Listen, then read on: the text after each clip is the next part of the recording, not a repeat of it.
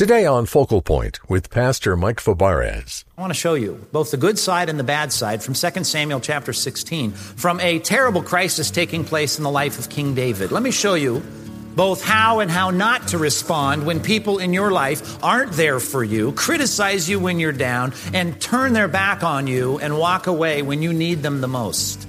Let me show you how you should and should not respond.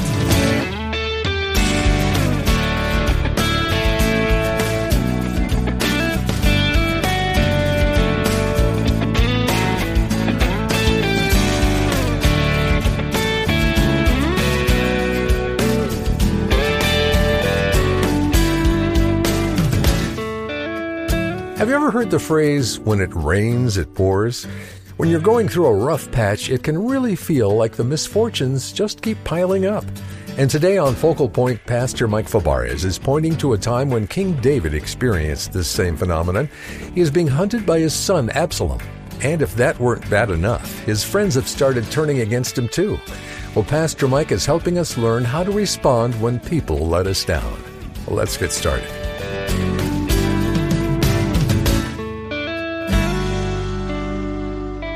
Like you to think about three people. Let me tell you who they are, okay? You ready? First one I'd like you to think of and picture in your mind is your best friend. I mean, your all time best friend in the whole wide world. Okay? Pick somebody there now. Got him? Okay, next person I want you to picture in your mind is uh, someone seated in your row that you don't know but maybe you've seen them around here. You don't know their name. So go ahead and look down the row. See, find somebody there. Somebody you don't know very well, don't know their name. All right, got them? Picture that person in your mind. Okay? Third person, I want you to think of a pastor. Okay? Doesn't have to be me, just a pastor. You think of, uh, maybe get a pastor you know, though. It can be Tony or Dan or Mark or me or whoever. Or if you're from another church, some, some, your pastor. Think of your pastor, okay? Got all three of those in your mind? Picture them best friend, somebody in your row, your pastor. Okay. Ready? Scenario You are traveling northbound on I 5. It's about 10 till 8 in the morning, and you get caught in a terrible traffic jam. You realize you have a flat tire, a bad one. By the time you get over to the shoulder of the freeway, you're like riding on the rim. That's how bad it is. Really bad flat tire. Now, um, if you have AAA, it expired last month. Okay? Your cell phone, you forgot it. It's not there. Um, and the spare in your trunk, you remember, never got repaired from last year's flat tire. Okay, so that's your scenario. Got it? First guy to drive up in the snarled, slow, two mile an hour traffic is me. It's your pastor. If you didn't think of me, it's whoever you thought of. I roll the window down as I'm cruising by, and I say, Hey, flat tire, bummer. it's terrible. Well, gotta go.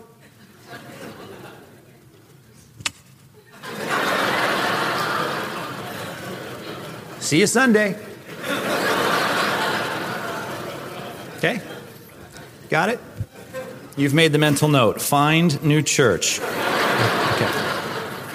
Next car pulls up. It's that guy in the row there. You don't know his name. It's that person there in that row, and you've seen him at PCC, and they cruise by and they roll down their window and they say, Hey, what's going on? And you say, Duh, flat tire. and they say, Wow, got a spare? You say, mm, nah, no. They say, You idiot. What are you doing driving on the freeway without a spare tire? They shouldn't let people like you on the road.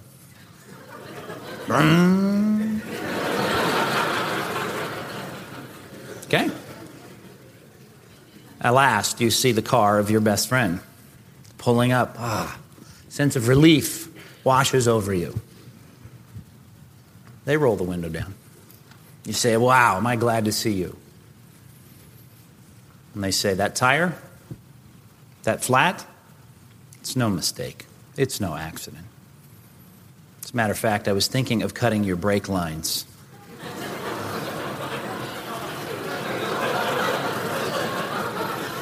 you ought to be glad I just sabotaged the tire. And by the way, maybe this will get you to think how to treat your friends. And maybe next time you won't treat your friends as lousy as you've treated me the last few years. By the way, don't ever expect to hear from me again. Mm. Wow. Now, hopefully, that will never happen to you. But unfortunately, I hate to tell you, you will have those feelings. And you will have those feelings in situations in your life, problems and crises in your life that are a whole lot less obvious than a flat tire. You'll be struggling, you'll be hurting, and you will feel neglected, abandoned. You will feel lonely, you will feel criticized, and you'll feel betrayed. And you'll have those feelings of pain. And when that kind of pain, that kind of emotional abandonment sets in, you can really see your Christian life take 10 steps backwards. It can be devastating. It can rock your faith. It can make you question everything you believe. It can get you real mad at God. Or believe it or not, it can move you a few steps forward in your walk with Christ. The difference between taking 10 steps backwards and two steps forward is all in how you respond. And if you're ready and prepared to deal with that kind of rejection. This morning, I'd like us to learn from the life of King David in the midst of one of his worst trials things that will help us make the most of that kind of pain and it will be for us, I hope, the thing that m- keeps us moving forward in our Christian life. I want to show you both the good side and the bad side from 2 Samuel chapter 16, from a terrible crisis taking place in the life of King David. Let me show you both how and how not to respond when people in your life aren't there for you, criticize you when you're down, and turn their back on you and walk away when you need them the most. Let me show you how you should and should not respond. Now, David's life, as you might remember, is in terrible turmoil. 2 Samuel chapter 16, verse number 1, shows us as David is marching out of the city of Jerusalem beyond the summit. He gets just beyond the summit of the Mount of Olives. And he's leaving Jerusalem because Absalom is coming in to take over Jerusalem, his own son, who has formed a coup and is taking over the political and military leadership of Israel. His own son is betrayed him and is kicking him out of town. Now, that's a crisis, a big crisis. He's running as a fugitive for his life. There is no guarantee of his income or his future or even his well being. He's in big trouble. The military leaders, for the most part, have been held hostage basically in Hebron, 22 miles away, and now David is left with just his family and those that were left in the city, and he's gone. But as he's going past the summit of the Mount of Olives, it says a man named Ziba shows up. He is the steward, it says in verse 1, of Mephibosheth. And that may sound familiar to you because we've already seen David's dealings with this guy named Mephibosheth. Mephibosheth is the grandson of King Saul, and more importantly to David, he is the son of Jonathan. You might remember Jonathan, David's best friend, was killed on Mount Gilboa in a terrible military defeat in the last chapter of 1 Samuel. David, when he finally ascends to power in 2 Samuel, looks for any descendants of Jonathan. And he says, For Jonathan's sake, I want to be good to any of his descendants. Is anyone still alive? And sure enough, Ziba, who's hanging around the palace, says, I know someone, the grandson of Saul, the son of Jonathan, is still alive. And you know what? He's living in a place called Lo Debar. Well, David finds out he's a paraplegic. He can't walk. He has no real source of income, and he's probably living penniless from day to day in the city of Lo Debar. And David says, Bring him here. And David brings Mephibosheth, a paraplegic, into the palace, and believe it or not, he gives him everything Saul ever owned. He says all his real estate, all his family land, his bank accounts, everything. And by the way, I'm going to set a placard and a chair at my table, and you are welcome to come and eat amongst the king's son anytime you want, amongst the king's sons anytime you want. You can come in. I'm going to treat you like one of the family. Can you imagine?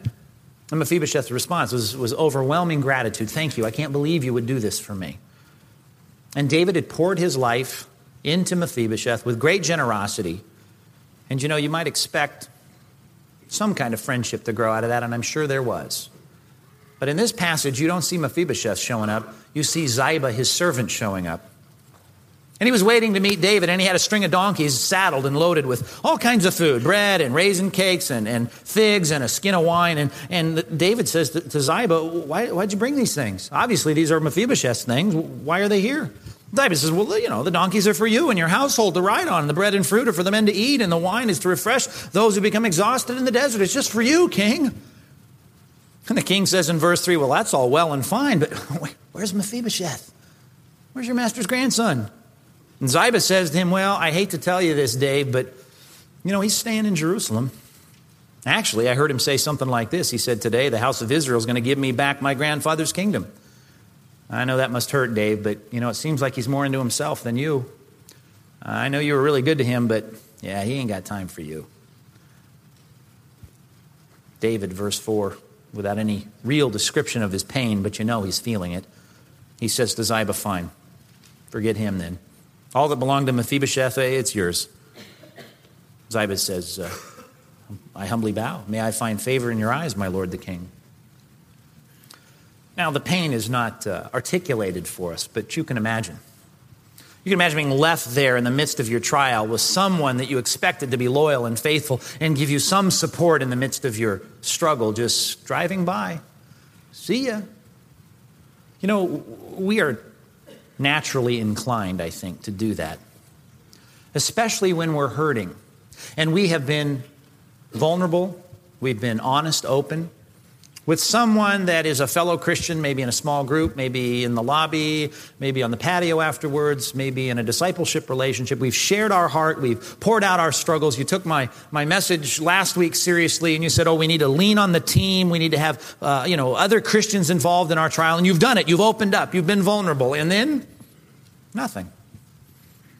Spilled your guts at a small group. One person call you? No. Anybody write you a letter? No. Next Sunday, did anybody say how it's going? Not a person, not one person. And you feel abandoned. You feel ripped off. You feel like you tried to reach out for help and no one helped you. And it makes you angry. And much like David, you may respond the way David responds. Fine then, forget it. And that's what he does. He says, All of Mephibosheth's stuff is not his anymore. I'm taking it all back. I'm giving it to you. Ziba, it's yours. And he writes off his friend a friend that he'd been committed to, a friend that he had been generous toward, and a friend who had pledged his faithful friendship and loyalty to. I mean, Mephibosheth had told David he'd be there for him, and David said, Now that you're not here for me in my hour of need, forget you. Keep your finger here and turn with me to Matthew chapter 26. I want to show you in contrast how Jesus responds when his friends fail him. Because you know, don't you, that Jesus' friends failed him frequently. And the text says in verse 36 of Matthew 26 that Jesus went with his disciples to a place called Gethsemane, and he said to them, Sit here while I go over there and pray. And he took Peter and the two sons of Zebedee along with him. That's James and John. And he began to be sorrowful and troubled. That's what he felt. Verse 38. Then he said to them, he revealed it to them, he exposed his pain to them, and he said, Guys, Peter, James, John, my soul, it's overwhelmed with sorrow. What kind of sorrow? I'm telling you guys, this is a sorrow to the point of death. I mean, I'm feeling pain like I've never felt before.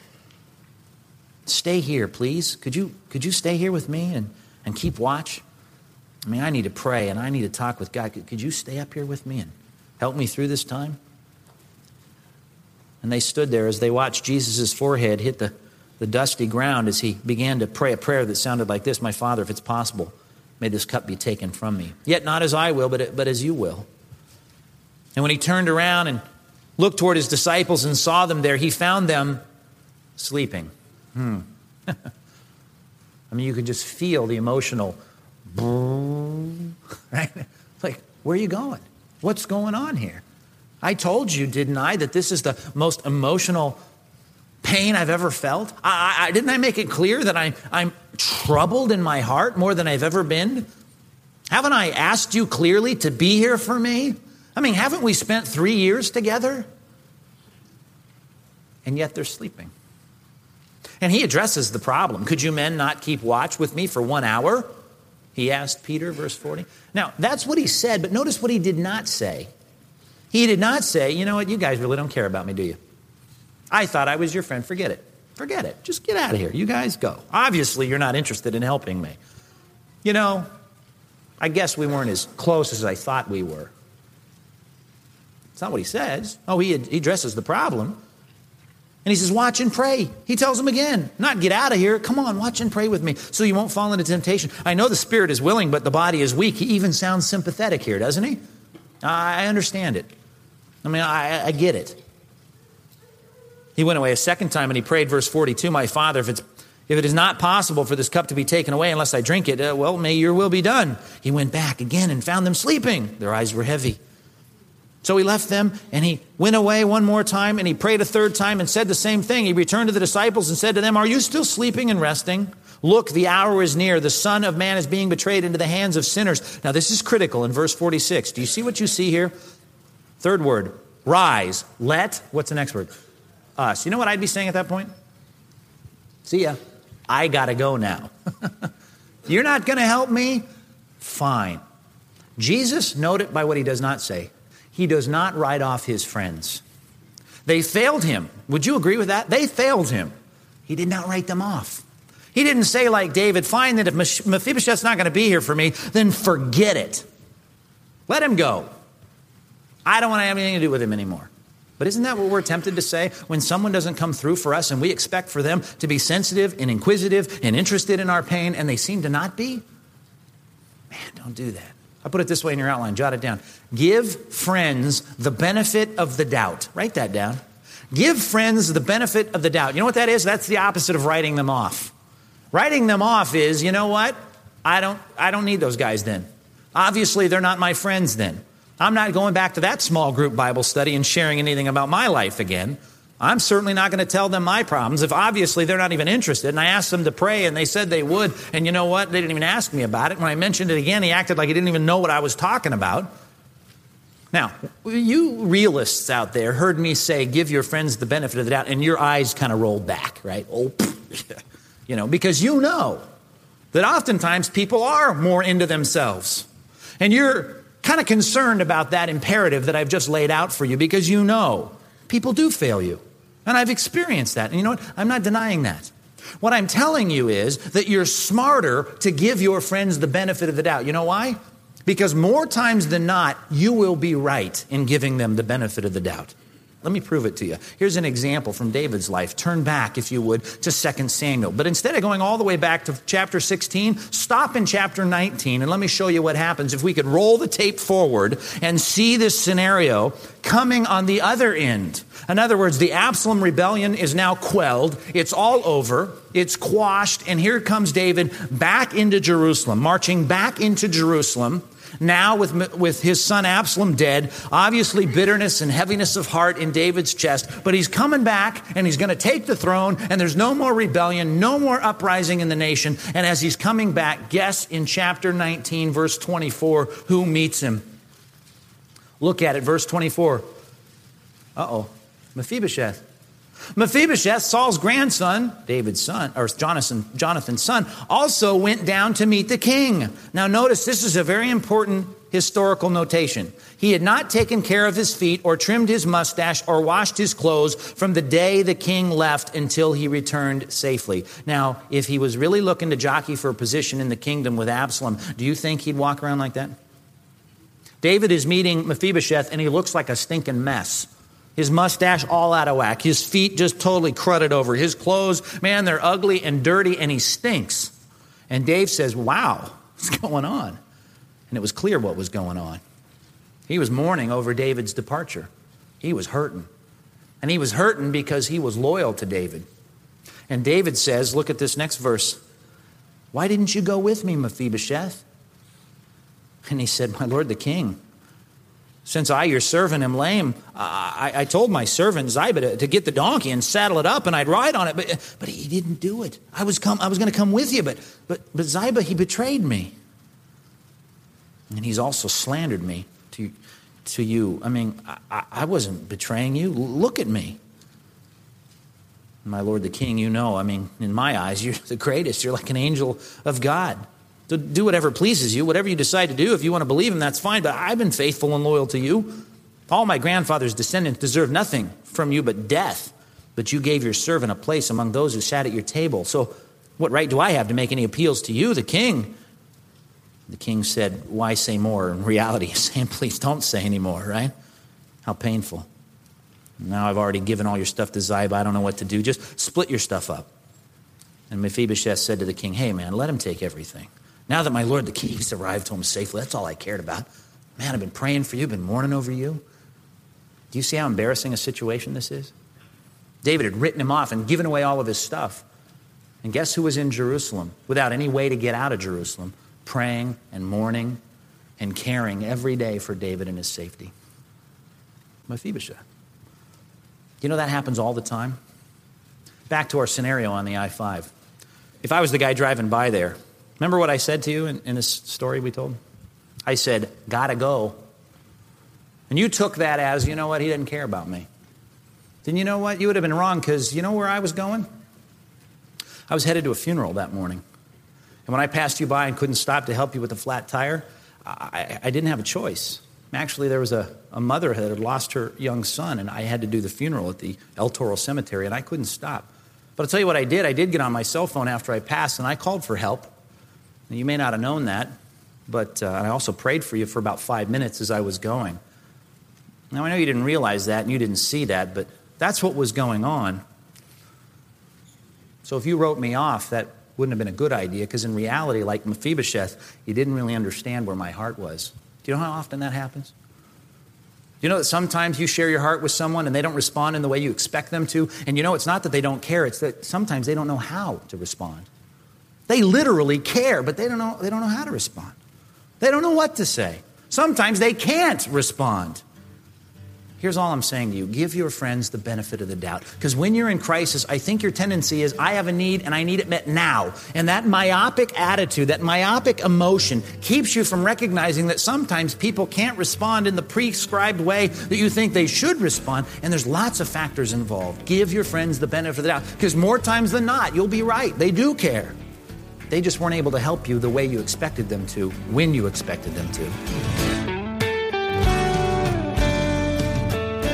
Give your friends the benefit of the doubt. Wise advice from Pastor Mike Fabarez here on Focal Point. To review the study notes for today's message or to listen again, go to focalpointradio.org. Just look for the message called What to Do When Your Team Isn't Much Help. We're so glad to have you with us today and every day as we study the depths of God's Word. Our goal is to help people understand the truth of Scripture and then equip them with a strong biblical foundation so they're prepared to endure life's trials. Focal Point airs on more than 800 radio stations and outlets across the United States and is accessible worldwide through the Internet and the Focal Point mobile app. This program is freely available because broadcasting and production costs are funded by listeners. And if you're among those who support this program financially, I'd like to express our gratitude because your giving enables others to hear truth and gain wisdom and understanding as a result. Right now, we're featuring a helpful book written by Pastor Mike called Lifelines for Tough Times. This book will help you understand why God allows suffering as well as provide you with resources to stand strong in the face of trials and rest in God's care. We'll send you a copy of Lifelines for Tough Times as our way of saying thanks for your generosity today. To make a donation, go to focalpointradio.org. You can also call 888-320-5885. If you prefer sending your donation by mail, write to Focal Point, Post Office Box 2850, Laguna Hills, California 92654. Now, even if you can't give today, we still want to hear from you. And when you let us know that you're listening, we'll send you a free CD from Pastor Mike's Lifelines for Troubled Times series. Ask us about the CD called God's Presence and Help When You Hurt when you call 888 320 5885. That's 888 320 5885. Or find it online at focalpointradio.org. Well, I'm Dave Drury, inviting you to join us again Tuesday as we continue our study through 2 Samuel right here on Focal Point. Hi, Pastor Mike here. God's Word promises it'll never return void.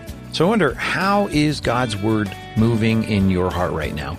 Drop us a line. Let us know. We'd love to hear from you. We'd love to be praying for you here. Just go to focalpointradio.org and then be sure to join us again tomorrow right here as we continue to explore the depths of Scripture. We'll see you then. Today's program was produced and sponsored by Focal Point Ministries.